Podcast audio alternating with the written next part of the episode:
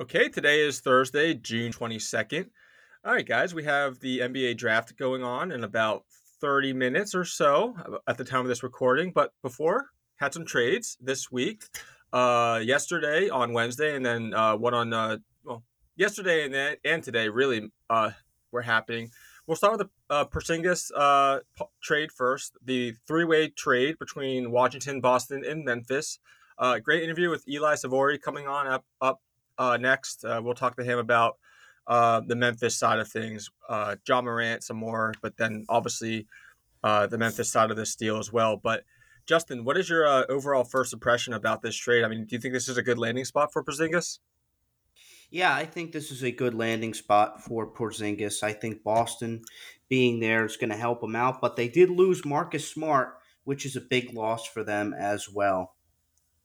Yeah, no, it's um I think Washington did well in this position. Uh just speaking on Washington's part, I think they did really well in this position. I mean, Porzingis actually had uh his opt-in deadline at midnight uh last night. So if he would have opted out of the Wizards, they would have gotten nothing out of him. So for them to trade him before he was able to, to opt out of his um, you know, contract before you know before midnight last night was really good on Washington for you know basically not losing him for nothing.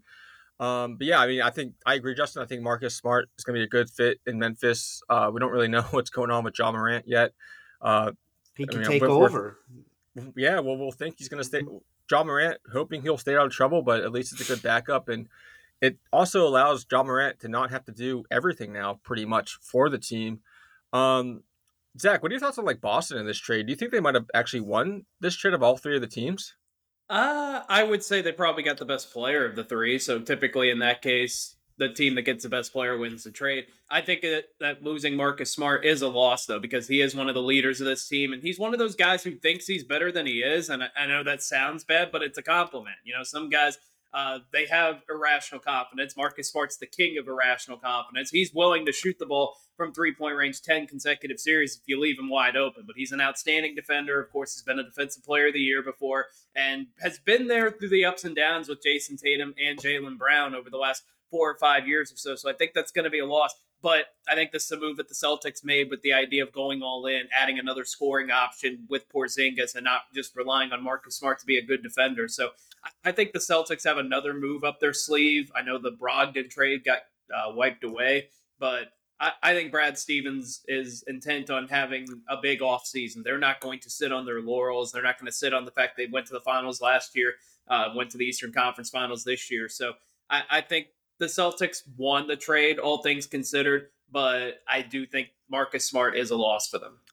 I definitely think the Celtics won the trade here. I mean, Al Horford is definitely showing his age uh, this past postseason. So having Porzingis come in there for like a uh, come in for like a stretch front court player is huge.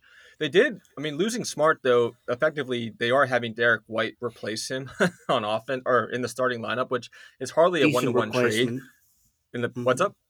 Yeah, decent replacement. Yeah, very. Yeah, much. I mean it's not definitely not uh, Marcus Smart though. Derrick White's no Marcus Smart. So uh, defensively wise, it might not be much of a difference, but hardly of an offensive one on one trade there uh, in the backcourt.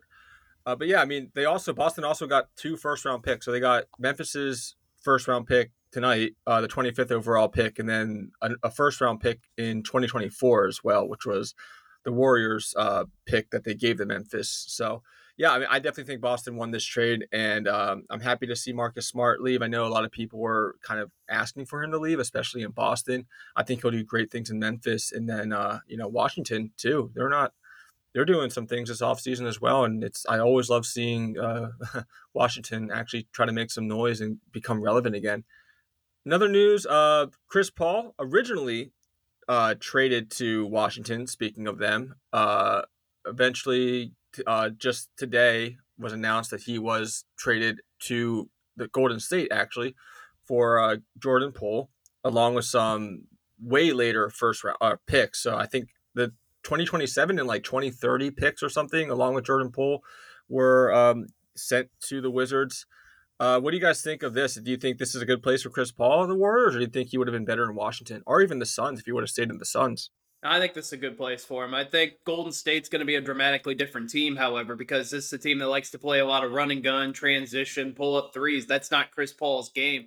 And it's kind of interesting because he and Steph Curry have been longtime rivals. So I'm interested to see how that tandem uh, works out. But I don't mind adding in a veteran guy when you've got Klay Thompson who's getting older and you know Draymond's going to be probably out the door. I think this is going to be a different Golden State team than what we've what we've seen over the last couple years. That may not necessarily be a bad thing because we just saw them lose in the second round of the playoffs this year. But you talk about a fall from grace. Jordan Poole at this time last year was on top of the world because he had a great finals, great postseason, four year, hundred twenty eight million dollar contract and now the pool party is off to Washington, where last I heard it kind of gets cold in November and December, so he's not going to be having as many pool parties around there. So uh, I, I, don't mind the Chris Paul acquisition for Golden State. I it makes them more interesting than just having you know uh, Jordan Poole and having what they currently have now. I think it's a better place for Chris Paul. He was not going to be in Washington. Like Chris Paul at this point, the only thing left for him to do is win a championship, and that ain't happening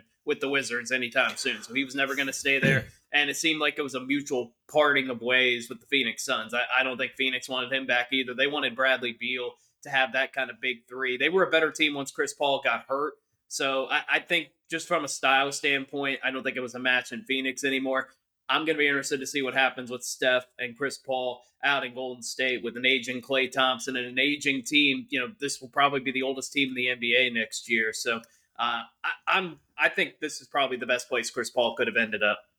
Yeah, you mentioned the the pace discussion. I mean, Suns are a notoriously slow paced team. That excuse me, that worked really well for this uh, Chris Paul you know last year, but it's completely different with the Golden State Warriors. Like you were saying, they play at a very high pace, and I don't. It'll be interesting to see if Chris Paul can keep up with that, especially as you get into the playoffs, where you know they're they're expected to play at a very high pace and very high level every single night. And I'm curious to see if he's going to flame out by you know the second and third round and beyond if uh, as they go later into the playoff stages, which is ultimately their hope, and especially Chris Paul's hope. Warriors really gained, I mean, everything from this trade. They didn't they didn't really lose much. I mean, you you mentioned it, Zach, with Poole. I mean, he's who knows what he's up to now. I mean, he could show again next season, but of course, these playoffs, these last playoffs, he basically flamed out. They, he was unplayable for most yeah. of the playoffs. Not only did he just shoot poorly or whatever, he they couldn't have him on the court without being a liability.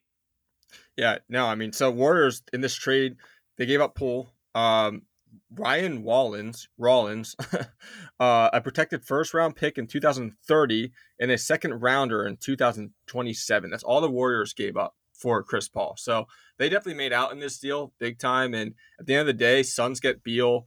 We mentioned the Wizards obviously uh, got rid of Porzingis before he opted out. They got nothing for him. Uh, Boston, first two round picks, Porzingis to help out with Al Horf- Horford in the scoring on offense. Memphis obviously got Marcus Smart. I mean, it's one of those kind of weird dynamics where like every team is kind of winning in these deals. Every team is getting, you know, better from the. There's always usually like a loser from, especially when all these trades are going on. Um, I guess it's like what five teams now in the mix or six teams, whatever it is, uh, throughout the throughout this whole week with all these trades going on. There's always at least one team that's kind of losing out, and doesn't really seem to be the case uh, this time, and that's not something you don't really see often. So it's interesting to see. Um, NBA draft tonight. Um, all we all know Wembanyama is going number one to the Spurs, but I think uh, Brandon Miller and um, uh, excuse me, Hookerson is definitely going to be the number two and number three pick. It kind of just depends on where they're going to go, though, and so we'll go from there. I think, um, yeah, we have um, uh, who's picking second? Oh my gosh, Charlotte. Thank you. I drew a blank. I know, I know. Uh, Portland's third, but I was right. completely drawing a blank on who was picking second.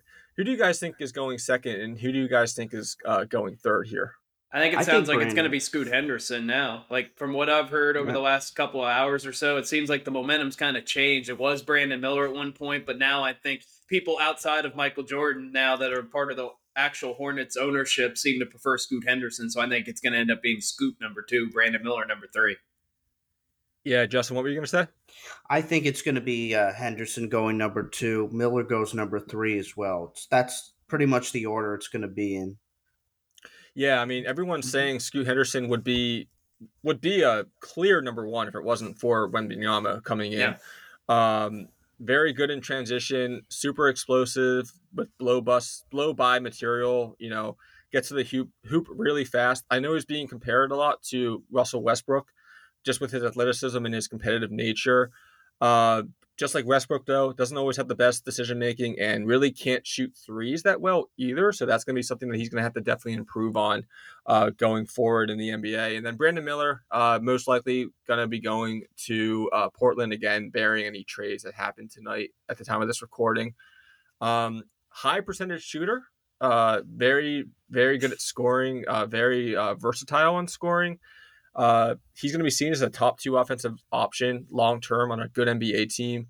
Defense definitely needs to work though. Um, definitely has comparisons to like Jabari Smith Jr. and Danny Granger, guys that were just very, very good scorers, but were kind of a liability on defense. So as far as Brandon Miller goes, that's something that he's going to have to um, definitely uh, improve on. Kind of a weird draft. Uh, Pacers, Jazz, Hornets, hold nearly one quarter of the picks, and 10 teams own half of the selections. So it's kind of a lopsided draft this year in the NBA. Only a, you know, less, you know, quarter of the, like I just said, quarter of the teams, uh, uh three teams or, or own a quarter, and only 10 teams own half of the of the draft pick. So definitely a lopsided draft. And I'm excited to see what happens as we uh, head into the night and the trades that happen and what team gets uh, ultimately what player.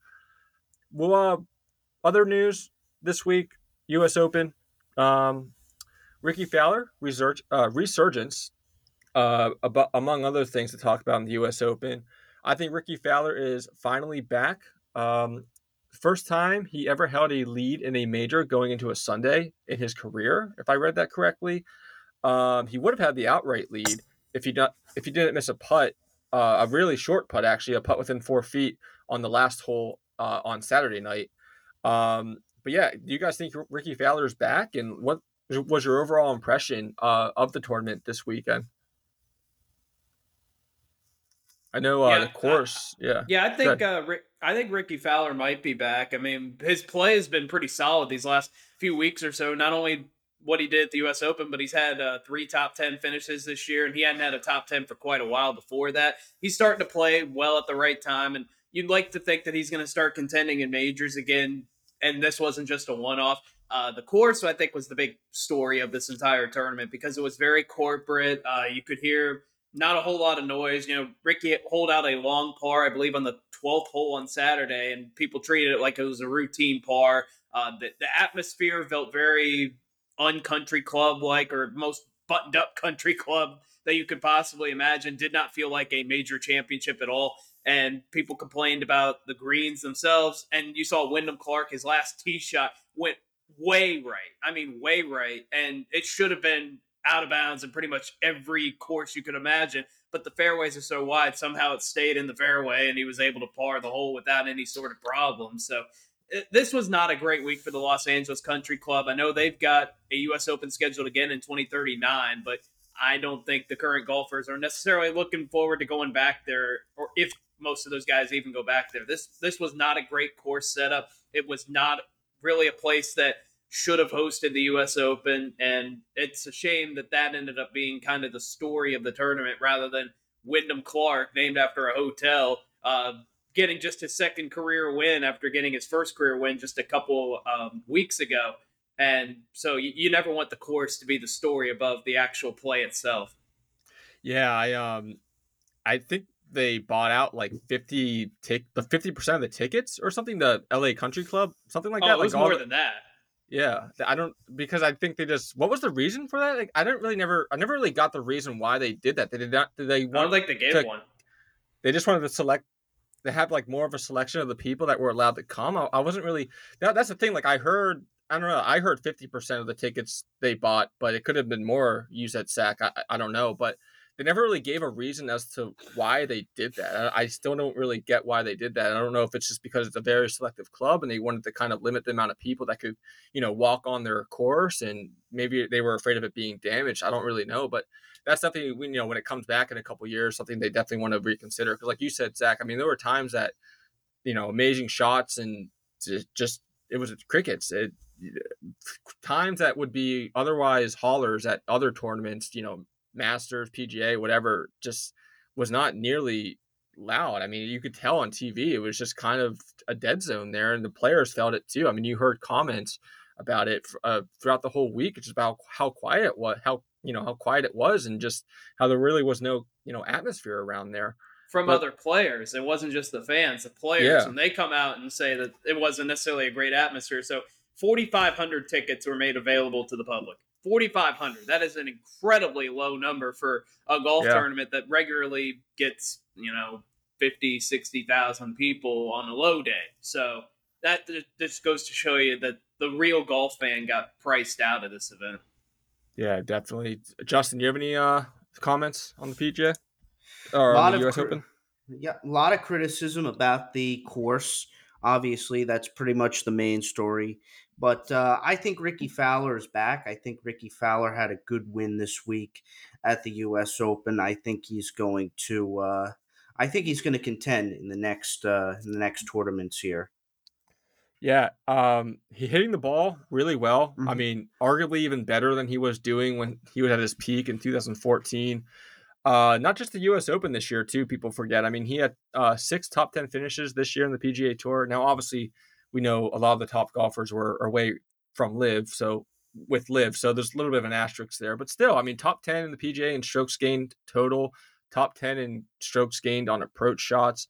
I mean, I think he's back. This version of Rickie Fowler definitely more mature, definitely not afraid to lose as much as I'm I'm hearing. Uh, definitely more confident and definitely more just poised in his game. And so it'll be exciting to see if he can actually come back and who knows, maybe he can uh, you know make some you turn some heads in the Open coming up here uh, in uh, in Ireland. So, okay, great. Um, new segment we're gonna try out. New week's resolutions. Uh, we're gonna say what we what we or someone else in the media, whether sports or not, did wrong this week and what we need to what they need to do better. Uh, I know we're going to be trying it out, but Justin, do you have one for this week? Who was uh who, who's your week's uh, new week's resolution this week?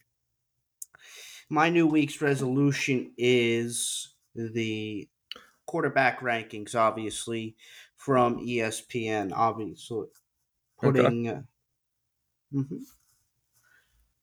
All right. Well, where are they? Zach. Yeah. Oh.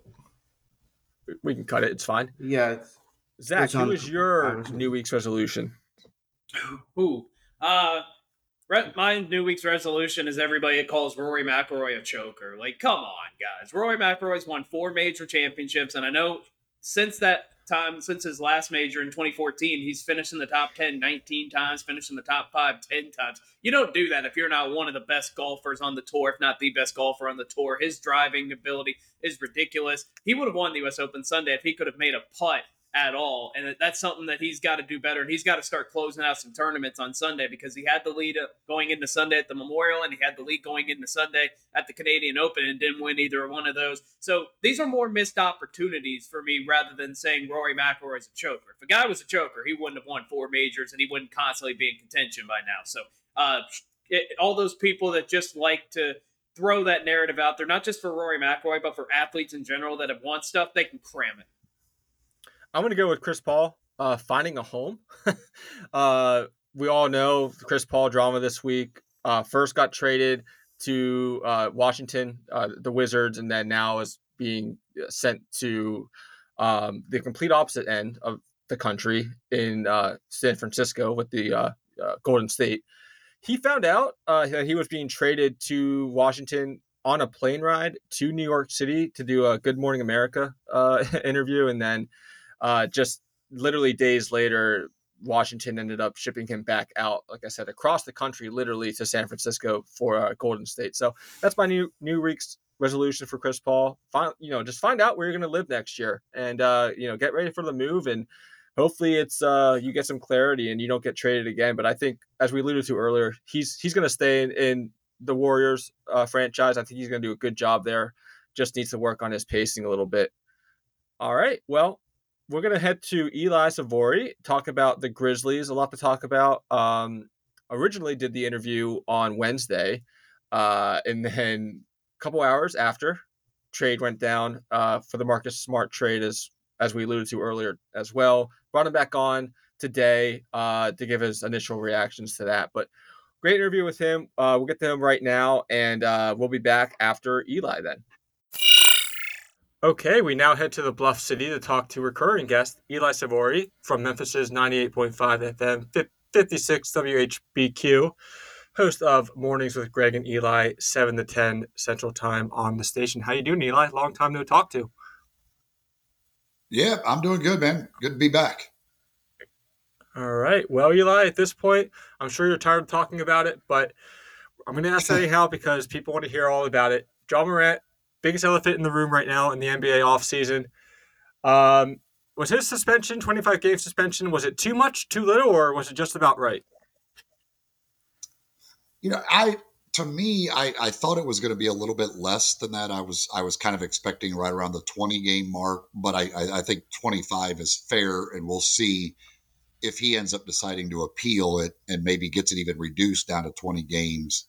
Um, but at this point, it doesn't seem he he may want to do that. But um, I mean, the, the, guy made a huge mistake, um, and he did it twice. He not only did once and got suspended eight games for that, and then went and talked to Adam Silver.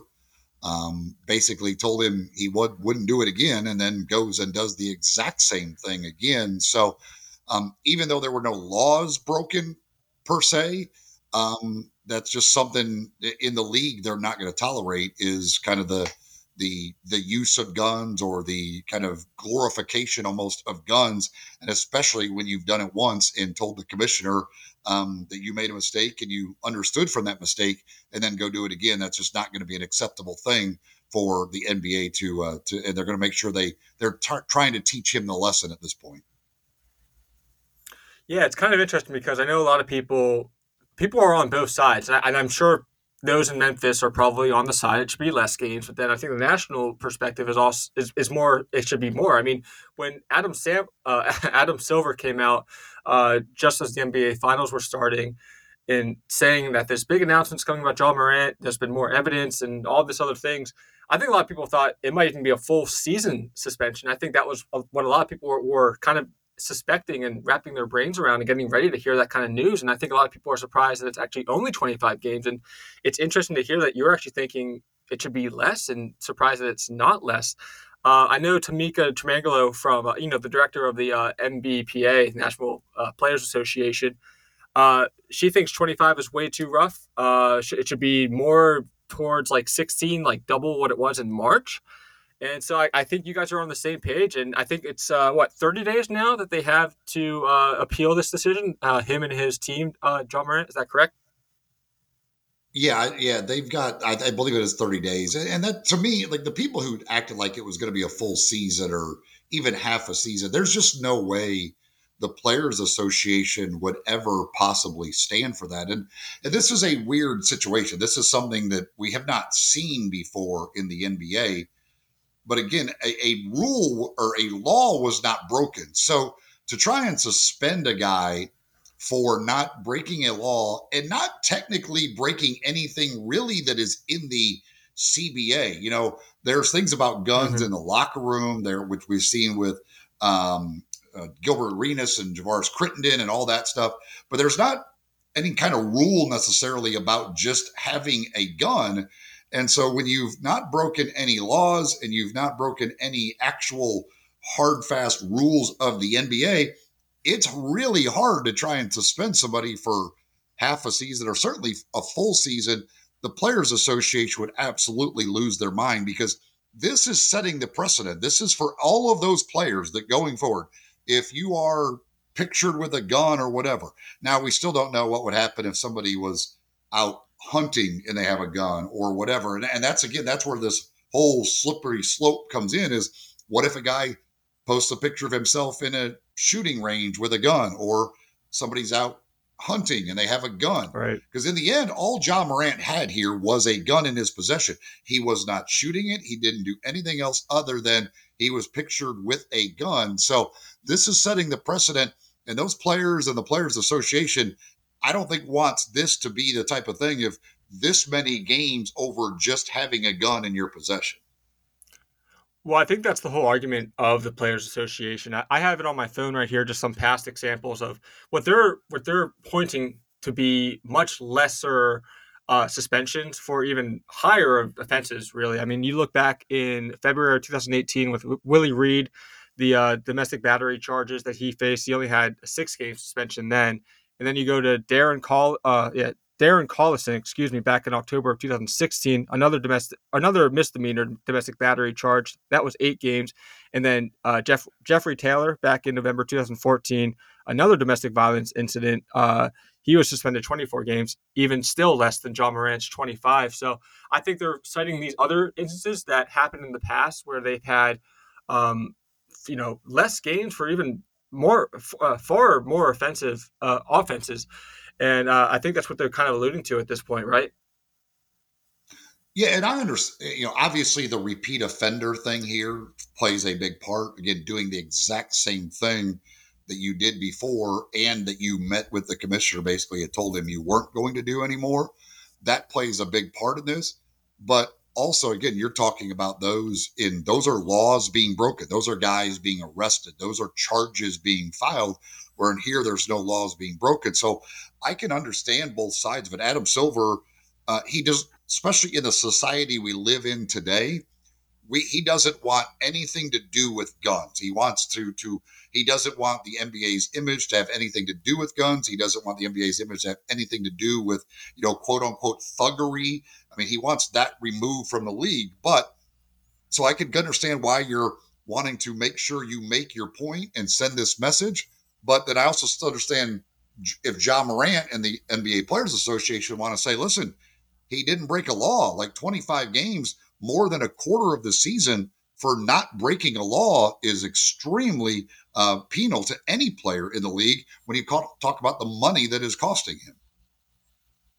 Yeah, and I, the the other instances I mentioned in the past, that was also with David Stern, who was known to be a lot more a lot harsher of a commissioner than Adam Silver. Adam Silver is known to be a players commissioner, uh, always out for the players, always looking out for the players, and I think that has a lot to do with it in this incident uh, as well.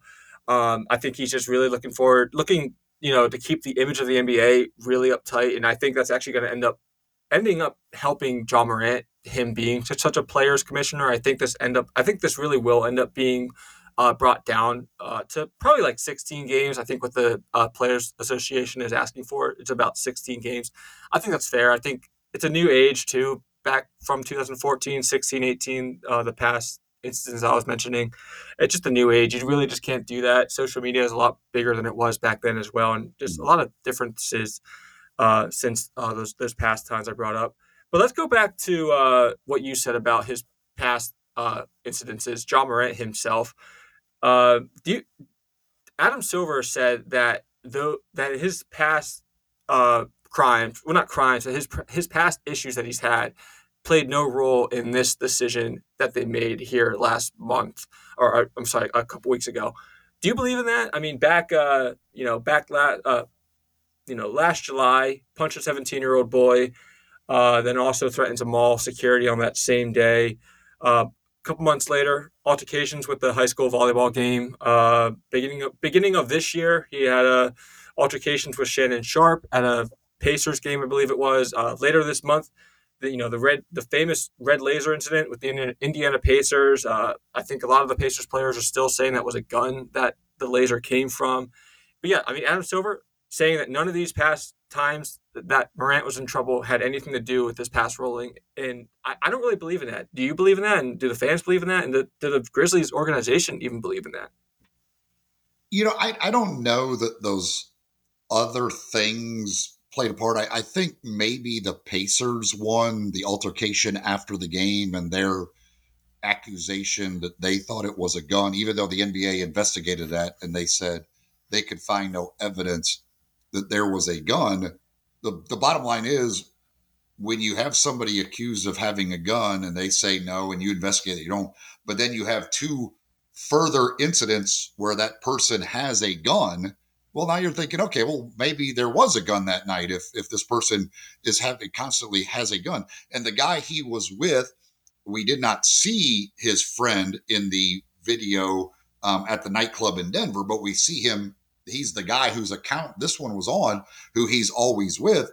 Um, he was the one who was directly involved with the Pacers in that post game incident, who was banned from the arena for the rest of the year after that incident because he was kicked out of that game originally and he was out there after the game. So if you're thinking, okay, when he's with this guy, he has guns. When this guy got in an altercation, this other team says there was a gun or they think it might have been a gun. That one I think could have played a part in it. I don't think the stuff with the pickup game where he punched the 17 year old. I don't think the thing at the mall played any part in this because I don't think the NBA is taking any time to investigate those things and find out what's true and not true. But the one with the Pacers, that was a game. That was something the NBA was directly involved in and had to investigate. So I, I think that very well could have played a little bit of a part in what Adam Silver's decision was. Yeah. Last question about Morant, and then we'll we'll move on to the Grizzlies as a whole. Um, Adam Silver said he felt lied to, and I don't really know what he means by that. To be completely honest, I mean back in March, uh, Morant said that you know, drinking had to do with his bad decision making as as to why he brought out the gun and put it on Instagram and all that. And he was true, and that probably was the reason. I think drinking just made him, you know, just stupid that night. Just to be uh, frank, I don't think he really lied to Adam Silver in that moment. Why do you think Adam Silver said that he felt so lied to? when he really just, it was just something stupid Ja Morant did through drinking. Well, I, I just, I think that Adam, Adam Silver met with Ja Morant about that first incident to to let him know that this is not acceptable. While you are not being charged with anything, you are nothing has happened to you from the law this is not acceptable. We are not accepting our players just having guns and showing them on social media. And I think Ja probably told him and, and made it clear that, yeah, I get that. I understand that. I, I won't do it again. And then, uh, what, two months later, or I don't know exactly what the timeline was, around two months later, he did it again. So I, if, if, if I'm Adam Silver, I 100% feel lied to. Like you, you told me you got our message from the eight game suspension, you weren't going to do it again, and you immediately went and did it again for no reason whatsoever. You're sitting in a car and like it just there, there it makes no sense. I mean, it, it's an idiotic move by Ja Morant, and I, I could see where Adam Silver is like, dude, you just told me a couple months ago that you get it that guns are unacceptable in our league, and you went and did it again. What do you yeah. think comes out of the suspension with Ja Morant? Uh, I I think hopefully Ja gets it now. Like you, it, it, you always say like after the first time, my thought was, well, Ja wouldn't possibly be dumb enough to do this again. Like nobody would. Like you think, okay, because there's no point to it. Like you're not doing anything other than showing a gun. And so, but then when he does it again, you're like, oh, okay, well, clearly the the first one didn't set in with him.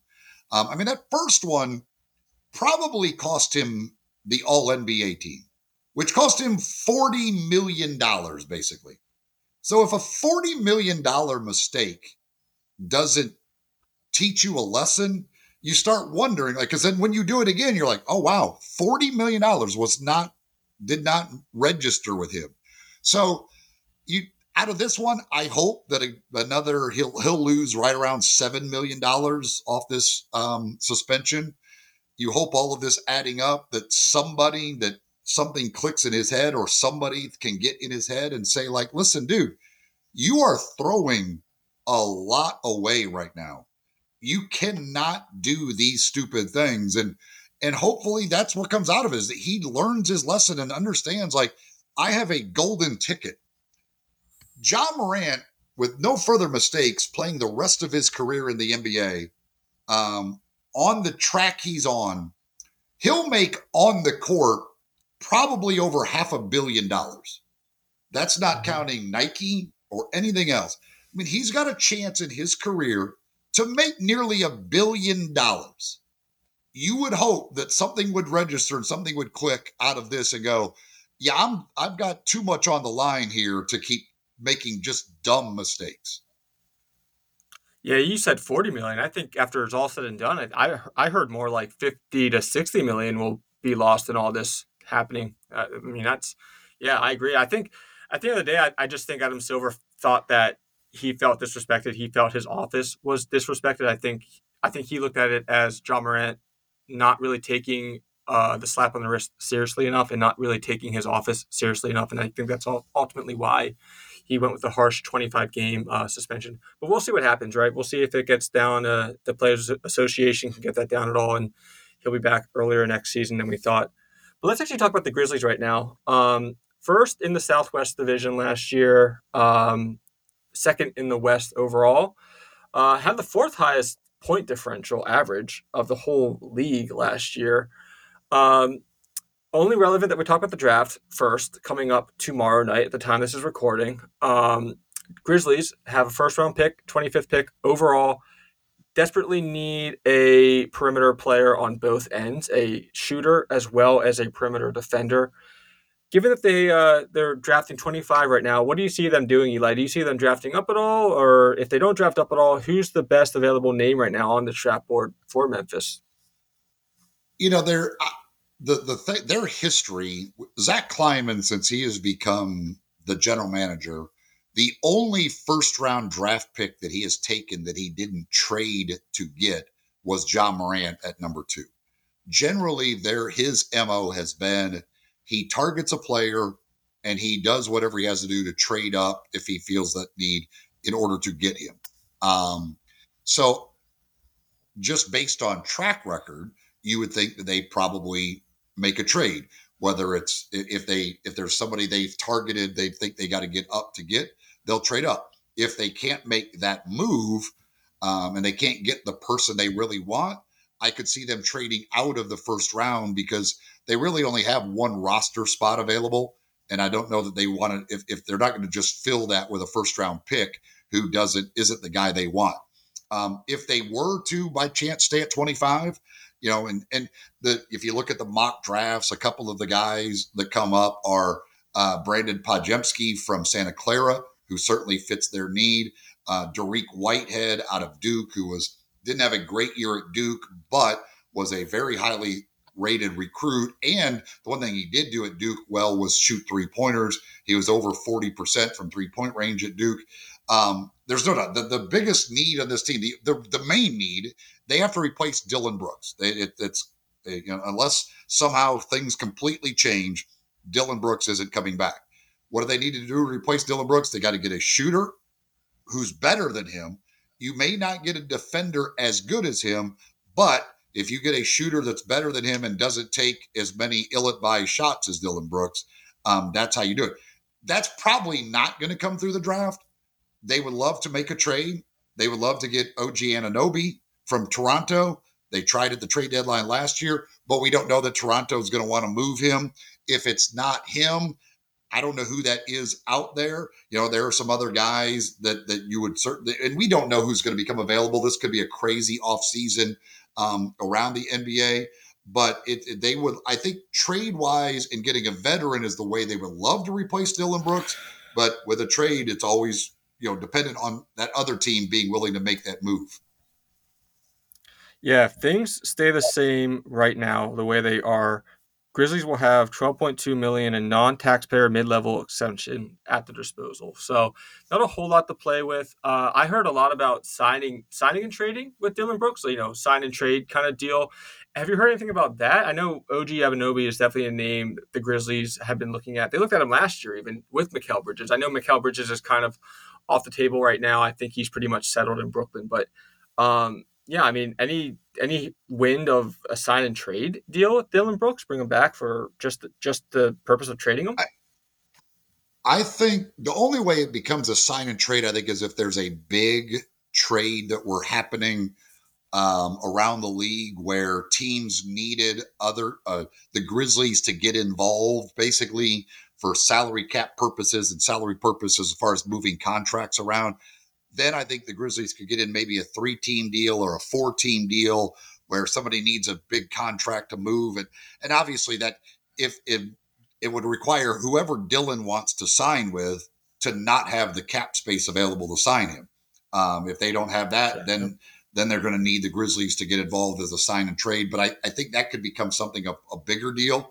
You know, the, the thing with OG Anunoby that becomes weird is the Grizzlies assistant coach, Darko Rajakovic, just got the Raptors head coaching job. So he goes up there knowing exactly what the Grizzlies' feelings are about OG Anunoby. He knows every Grizzlies player on the roster extremely well. I don't know who he likes or doesn't like for sure. Um, obviously, the Grizzlies probably know more about who he likes, who he doesn't like, maybe out of their young players. But he also knows the Grizzlies want Anunoby bad, so he could tell his management, "Hey, they want this guy really bad. Make sure you take advantage of that and get as much out of it as you can if we are going to trade Anunoby. So there's a lot of moving parts there that make that deal a little bit more uh, difficult now because a guy from your organization is now the head coach in that organization. Are Steven Adams, Tyus Jones, Brandon Clarke, and Luke Kennard, are they pretty much uh, non-tradable at this point? No, I, I, think that when you look at it, I, I, think the only guys on this team that are untradeable are Ja, Jaren Jackson Jr., and Desmond Bane. I think other than that, um, anybody is tradable. Brandon Clarke is difficult to trade because he's got an Achilles injury and he's not going to be ready for the beginning of the year. And anybody coming back off an Achilles injury, that's that's a little difficult. But Tyus Jones is the best trade asset the Grizzlies have as a guy who has proven to be worthy of being a starting point guard in the NBA, who's on a very affordable contract for a starting point guard and that contract is only one year remaining. So, um, to me, Tyus Jones, if they get a tra- if they make a trade to replace Dillon Brooks at the three, I would be surprised if Tyus Jones is not involved in that trade. Um, and, and, the thing from the Grizzlies' perspective, the way they look at it is, uh, they to me they should look at it.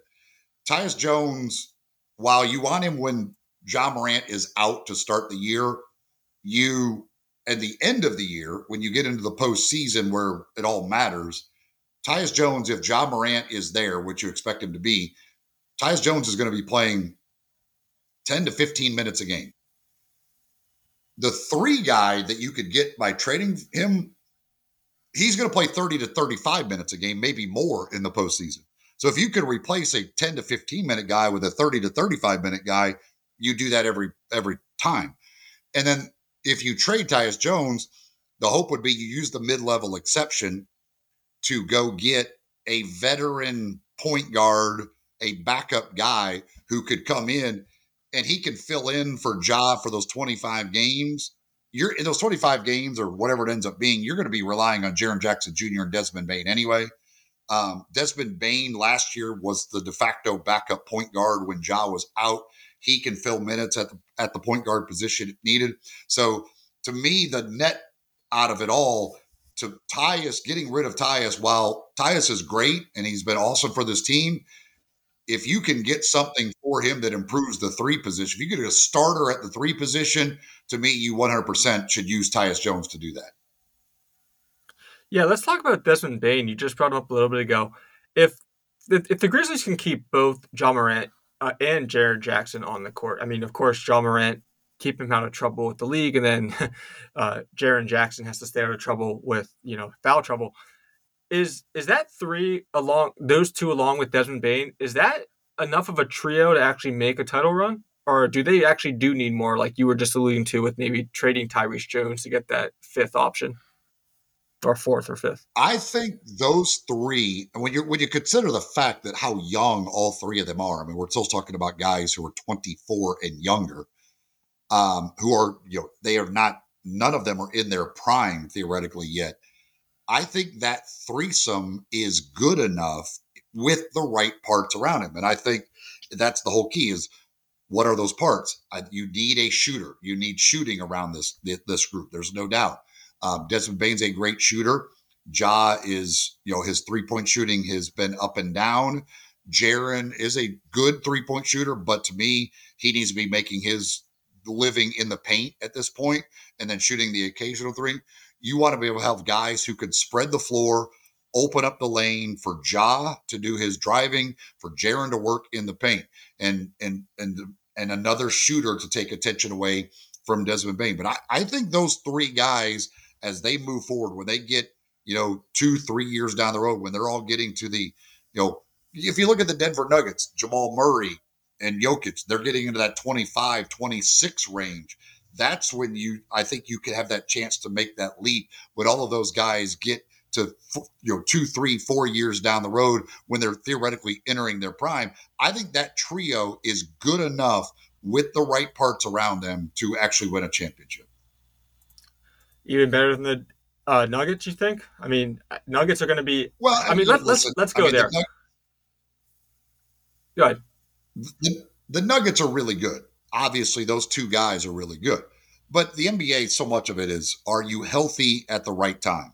And the Nuggets are in a real salary cap struggle. They've got that starting five locked up for the next couple of years, but Bruce Brown is going to be leaving.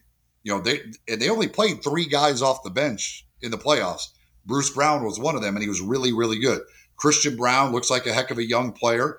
And then Jeff Green's a free agent who they probably will bring back as a veteran, but they've got to figure out ways. They have no ability to really pay anybody anything to add to that roster. So, you know, and, and then it comes down again. What if Jamal Murray gets hurt again? You know, if Jokic were to miss some time, the NBA, so much of it is about health when you get to the postseason. But when it's you know, when you only got two guys and you have a very much a lack of depth, it becomes difficult. Is Denver really good when fully healthy? Yes, they're really good when fully healthy. Are the Grizzlies better than them? I don't think they're better than them. Can the Grizzlies compete with them? Yeah, I think they can, especially if, if they're fully healthy. But yeah, it's it's so much of it determined what can Denver add to that roster around those guys, um, and then how healthy anybody is when it gets to the postseason. Yeah, and even just as of last year, really, I think we really have seen a change in the NBA structure from like super team era. You know, the team that has the three best players going on to win it. Uh, I've always kind of labeled it as predictive. I think that whole era of the NBA is over. Uh, so even next year, Nuggets going into it, probably the favorite team to win it all. It's not going to happen that way. I think it's proven that in the last couple years at the NBA. I mean, you don't see these super teams anymore, or the teams that were expected to win it go on. I mean, you look at the Heat this year. I mean, they barely even made the made it past the play-in tournament, and they ended up going to the finals. So I think it's great. I think it really makes it any team's game, and I think the West next year is going to be a lot like it was uh, last year, where it's going to just kind of be this war zone every single night where i mean what was it this year even like i think going into the playoffs like what a month from the playoffs i think eight teams were still viable to make the playoffs in the bottom, you know, the bottom eight. So I just think it's kind of amazing. I, you know, it definitely just shows that the the Grizzlies definitely won't have a chance to compete against the Nuggets, especially if the Nuggets, unfortunately, you know, wouldn't be able to stay healthy, and the, and the Grizzlies were able to stay healthy, right? Yeah, I mean, listen again. I mean, you look at around the West. There's the Nuggets obviously are are good and are going to be good. We have the best player in the league or at least one of the best players in the league, you're going to be really good. Um, you look at what the Grizzlies have. Sacramento is a really good young team. Oklahoma City is a young team that's up and coming. We know the Lakers have LeBron and Anthony Davis. We'll see what they're able to do, but we saw what they did this year once they put some pieces around them. If the Clippers were to keep Paul George and Kawhi Leonard both healthy, what might they be able to do? We'll see where Chris Paul ends up. We know what the Nuggets now or the Suns now have when you've had Kevin Durant, Devin Booker, and you just add another superstar type player or all star type player uh, to them and Bradley Beal. Um, you know, it, it, the, West is an absolute gauntlet. Um, you know, if if New Orleans were to get Zion healthy and he's there, you know, can and what what might they be? Like the West is extremely difficult year in and year out. Um, where do the Grizzlies rank in that? Again, it's it's tough. It's tough, but the Grizzlies the last, and that's not even mentioned by the way. Golden State, who is the perennial team, but the Grizzlies the last two years in the postseason have not been healthy. That's been the unfortunate part. They have not been eliminated from the postseason with their full roster. Can they get to the postseason, be fully healthy, and see what happens? That remains to be seen. Yeah, I mean, let's talk about the roster a little bit more. Uh, let's talk about Ziaire Williams. I mean, what what what do fans think about him? I mean, he had such potential coming out. His rookie year uh, wasn't very exciting. I think he let a lot of fans down, and then even slumped more in his sophomore year. You could argue. I mean, what what are fans what what are the fans in Memphis specifically saying about Ziaire Williams? Do they want to give him more of a chance, or are they just kind of done with him at this point? Him not being able to perform. Well, the yeah, I mean, his rookie year it was interesting because he the start of the year he was not good. Then he missed some time with an injury, and when he came back, and he actually was thrown into the starting lineup by need, he was he he had a good run. He was he he, he played well. They won a bunch of games. Um, he kind of just did what he needed to do. He made some threes. Um, he didn't take a bunch of shots, but when he was counted on, he he made some. This past year was just kind of a wasted year for for Ziaire. He just never it never got going. He had injuries. Then he could just he couldn't make a shot. I mean, he and he just lost all confidence. And it's hard when you're only getting a few minutes a game, so you know you're only getting you know a few shots a game. Then and you're missing them. Then you start putting more pressure on yourself. I got to make every one I take because I'm only getting a couple opportunities. You know, then he got sent down to the G League, and I do the play-by-play for the G League team. And down there, he played well, um, but he wasn't. He still didn't shoot the ball well. He just never got confidence in his three-point shot, and he needs to get that confidence because they need him to be a three point shooter. That's one of the big things. He's got athleticism to do a lot of other things. He can be a heck of a mid range player, but they need him to just knock down threes at least a, you know a good a decent rate. And this year it just never happened. And I think this offseason he just he's got to get confidence back and and then if he's I think he'll be back a part of the rotation. I think he can be a contributor for the team. 20 under 26% three point shooting uh, last season for the Grizzlies, uh, 25.8. So if, if, they want to be a three point shooter, he has a lot more work to do uh, going in the next season. And yeah, we'll see. I mean, 10th overall back in 2000, 2021, I think he was picked by the Pelicans, right? If I if I believe if I'm correct, but yeah, I think a lot of people well, had. Yeah, it was part of a trade, a but the, Grizz- the, Grizzlies made the pick, but it was yeah, it's the oh, way okay, the NBA's they, rules they, work. Yes, that the trade was thought, made. They, made, right. they made the yeah. pick, but yeah, I knew he was. I knew the Pelicans were in it some way. I just I wasn't sure if they drafted him and then the Grizzlies shortly after traded for him or or what happened there. But I knew the Pelicans were in it some somewhere or not. But either way, I know you know starting at least this season, I know the fans in Memphis were expecting a bounce back season from him. You know, given so much hype he had coming out of Stanford, but yeah, time will tell. Uh, I'll give you a draft tomorrow night. Like I said, we're recording this on Wednesday. Uh, episode will be out Thursday night, prior a little bit prior to the draft. Um, any uh, you know juicy predictions you have for us, Eli, heading into the draft? I mean, outside it can be outside of the Grizzlies and of course outside Wembanyama. We all know he's going number one to the Spurs. But anything else uh, you think interesting might happen uh, t- tomorrow night? You know, trying to predict the NBA draft is impossible. I, I think it will be another night of a bunch of trades, um, which is normally what happens in the NBA draft. I think the I I would be surprised if the Grizzlies select at 25.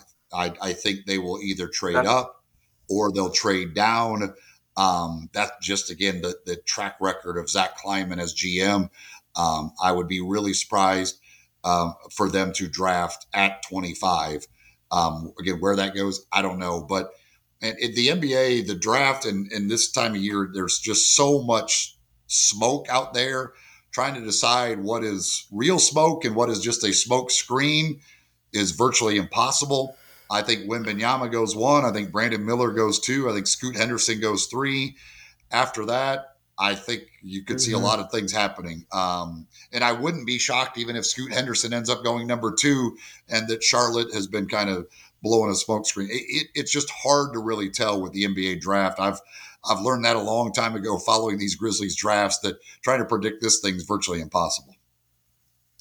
Yeah, 25, 25th pick, which the Grizzlies have, like I said, and you said, kind of no man's land in the in the NBA draft. Um, you either want to be one of the top three or it's kind of like after that you said it's so hard to really it's kind of like rolling the dice at that point right? I mean it's as you said nba draft is so hard to predict. You have players that go top three top five that end up being bust and then you have players that go number 41 overall like Jokic that end up becoming the best players in the nba So it's just so hard to tell. I think even the executives and the scouts that do their job every single day would say the same exact thing that it is sometimes just the roll of the dice and it is kind of lucky in that regard, right? And I think with that being said, is do you like the NBA draft as someone who kind of, you know, I mean, obviously Memphis basketball is huge, and Memphis being you know one of the only pro sports really. Uh, do you like the NBA draft, or do you not really like it because of that randomness factor to it, quote unquote randomness?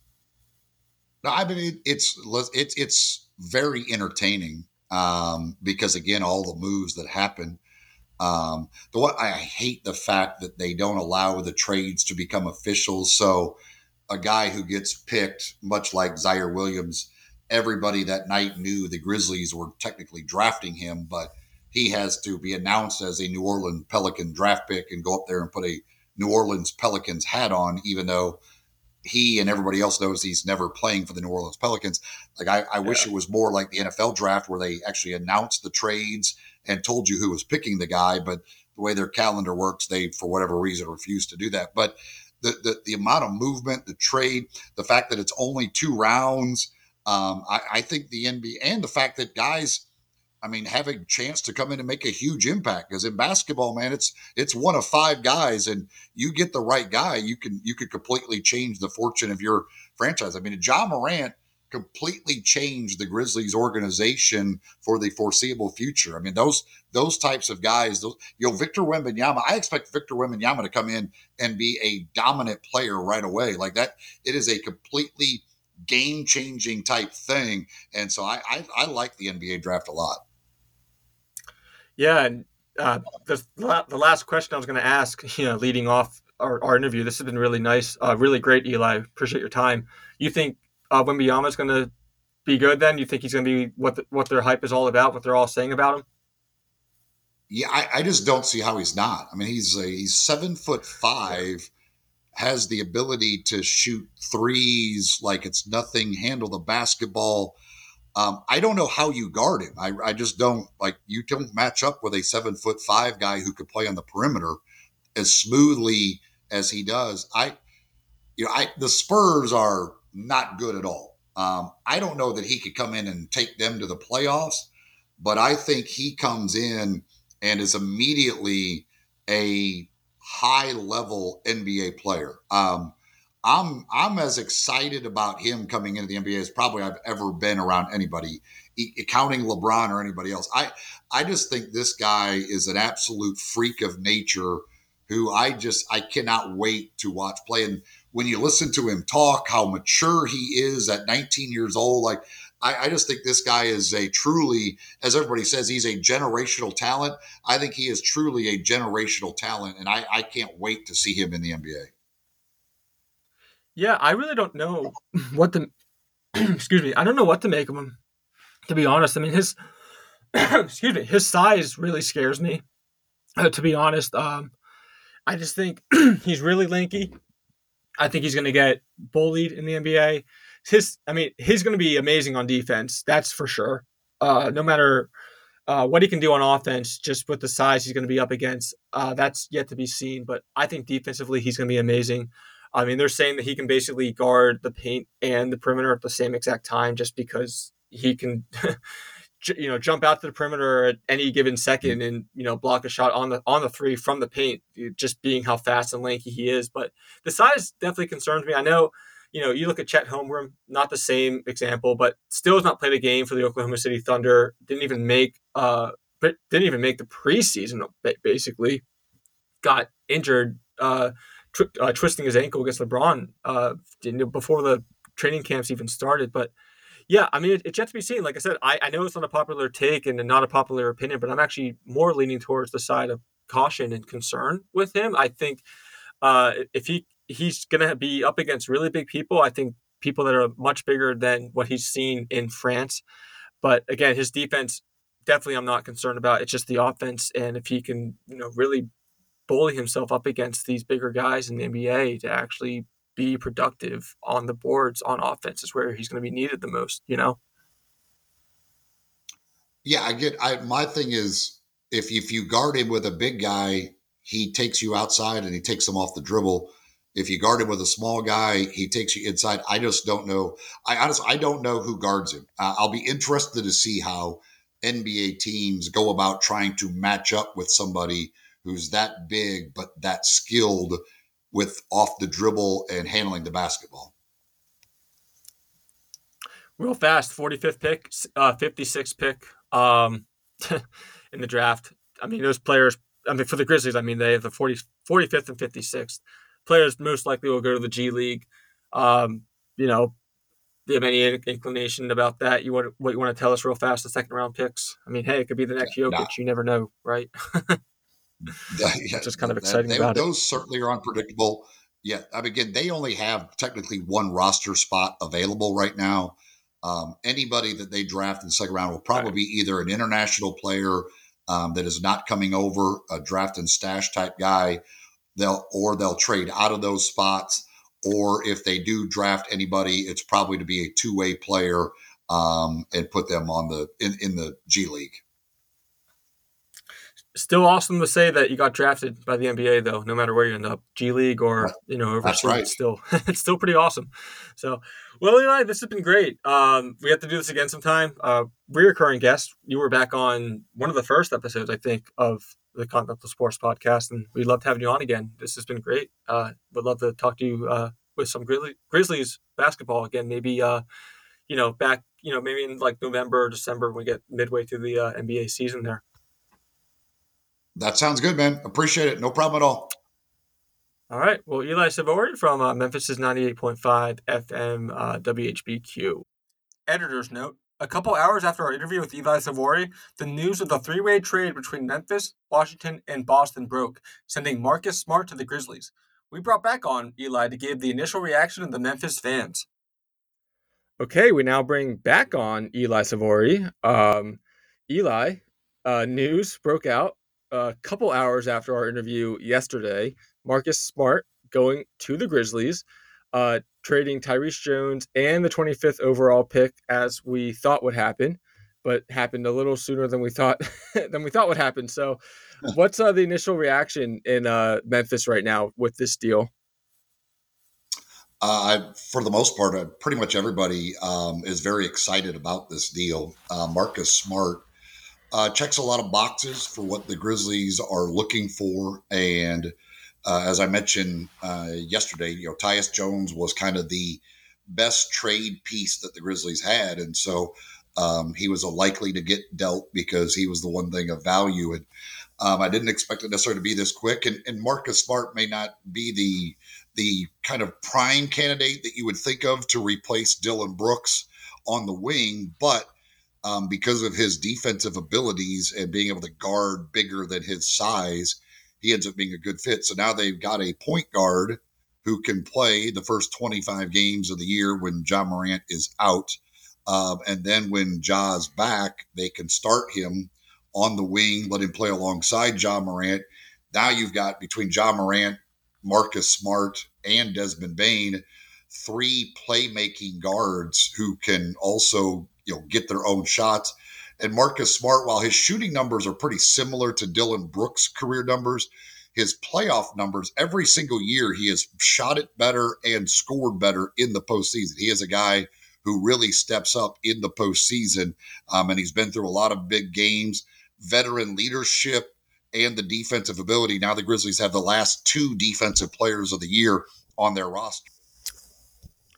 You mentioned it a little bit ago uh, about Marcus Smart kind of not really being a good replacement for Dillon Brooks, but I mean, offensively he is, but not on the defensive side, correct? I mean, I think that's really the, the, the biggest concern right now is the defensive side that Dillon Brooks was definitely a much better defender than Marcus Smart was, correct?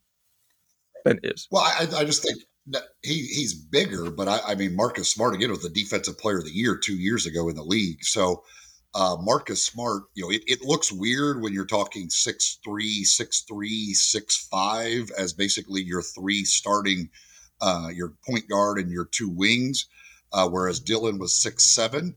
But Marcus Smart, because of his strength, he constantly guards guys who are bigger than him. So I don't think it's a problem for Marcus Smart to guard three. So Um, I, I, think on the defensive end, you know, if you do face some big wings, it could cause some problems at times, but you've got other guys you could put in there in those if, if needed.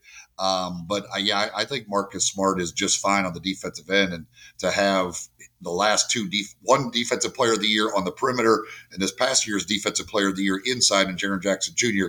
That's a pretty good combination. Does this really kind of emphasize a win now mentality for the for the Grizzlies though? This trade, I mean, they gave up obviously this year's pick, and then I think next year's uh, first overall pick as well. Correct? They gave up their pick this year. They gave they had uh, the Golden State first round pick next year. Uh, so that's the trade the the the, the uh, draft pick for next year that they traded because NBA rules don't even allow you to trade your first round pick in back to back years. So they wouldn't be able to trade theirs, but they've had that Golden State pick for a few years. And yeah, I mean, this is a team that even though Morant and Jackson and Bane and all these guys are extremely young, they feel they're in a position where they can win right now. And so, um, you know, one of the things they have lacked is veteran leadership.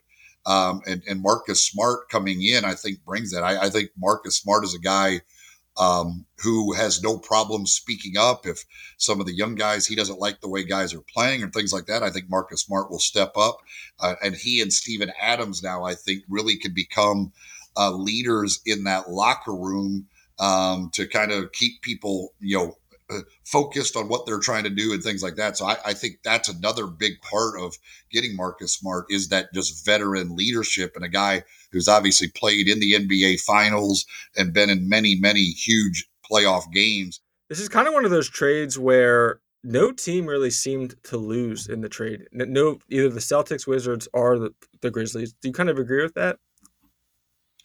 Yeah, I think this was a win for everybody. Um, the Celtics getting Porzingis, um, who they wanted. I, you know, I don't think they necessarily wanted to part with Marcus Smart, but to get Porzingis, uh, they had to do that.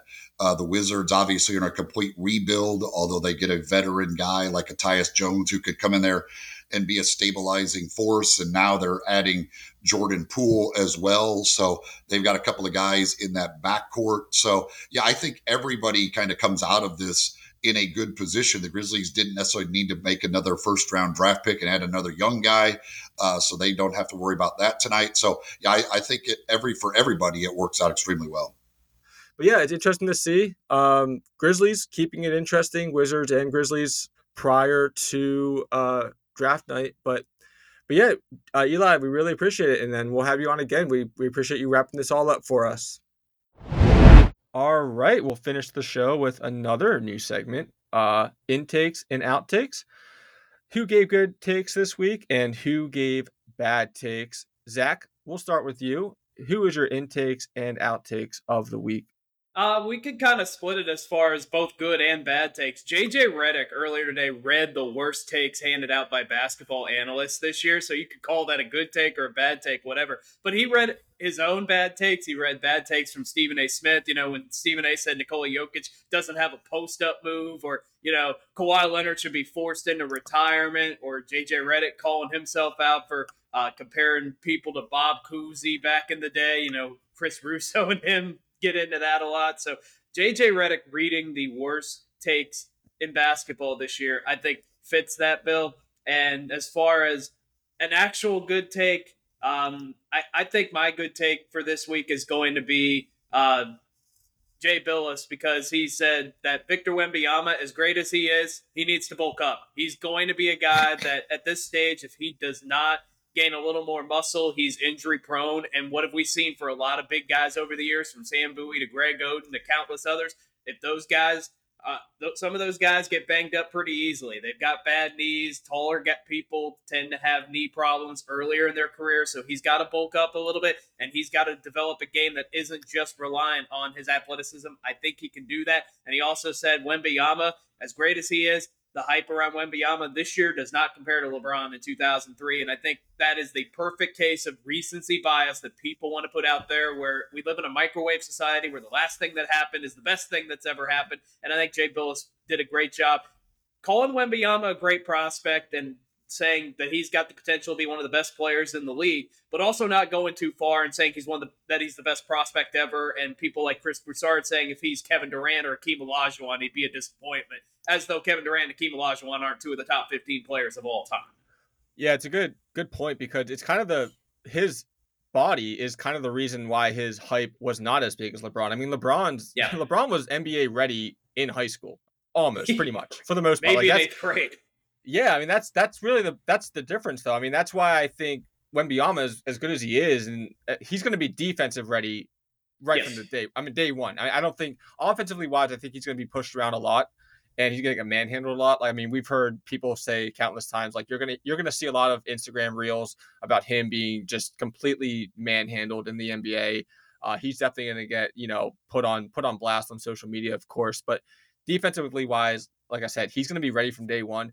But yeah, I mean that, that's a good point. Uh, Jay Bilas said. I mean it, that really is the biggest difference between him and LeBron. LeBron was just so ready day one, just body wise, and uh, Wembyama is that his size is actually what does scare me about him. As far as I mean, I don't think he's not going to be a bust by any means, but he needs to stay healthy, and I I really am concerned that he's going to get hurt, and it's almost just with his frame and what we've seen in the past, it's almost a guarantee that he's going to get hurt at some point, and you don't want to see that. But I mean, even look at Chet Holmgren last season. I mean, he didn't even play a he didn't play a game yet. No. Kind of, I Yeah. mean, not the, not the same build, but similar. You know, Yeah, who's the greatest player ever, like as far as tall guys are concerned? I guess I think seven two is probably the tallest all time great player, somebody like Chamberlain or Kareem. Like you never hear of seven four, seven five, seven six guys being all time greats. Like Yao mm-hmm. Ming is seven foot six. He's a freak of nature, but Yao Ming is another guy, classic case of the knees and his body just flat out betrayed him. And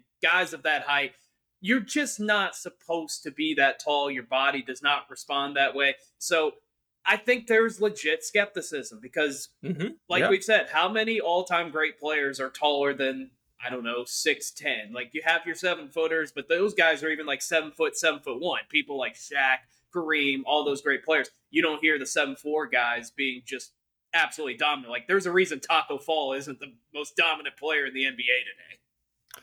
Yeah, I mean, yeah, Yao Ming was just completely different. I mean, Sh- Shaq was probably up there, but he's not. He's different frame though. I mean, I think you're alluding to more of the skinny or tall guys. I mean, I Yes. if you, yeah, I mean, Kevin Durant, I think has a lot of health issues as well. I mean, he's missed a lot of time due to health issues. I think people would still have drafted him really high just because of what he is able to contribute when he is on the floor. But even him, like he's had health issues as well. He's kind of the same, similar build anyhow. Very lanky, very uh, you know, small frame, but but yeah, it's it's uh I don't want to. It's a hot take. I'm not. I'm definitely not going to say when Wembyama is going to be you know a bust, but he has potential to really flame out due to injury. Like he has potential, you know, come two years from now for teams really to be scared taking him because he just he's missed half the games. I mean, I wouldn't be surprised come two years from now, leading into like the what what would that be like 2025 season where Yeah. teams really are just afraid to take him because he's missed half the games. See, that see he's that's been an on a team. unpopular. That's an unpopular opinion that, that I have is that I don't consider guys that are injury prone to be busts because that's not necessarily their fault. Like someone like Mhm. Greg Oden, I don't consider him to be a bust,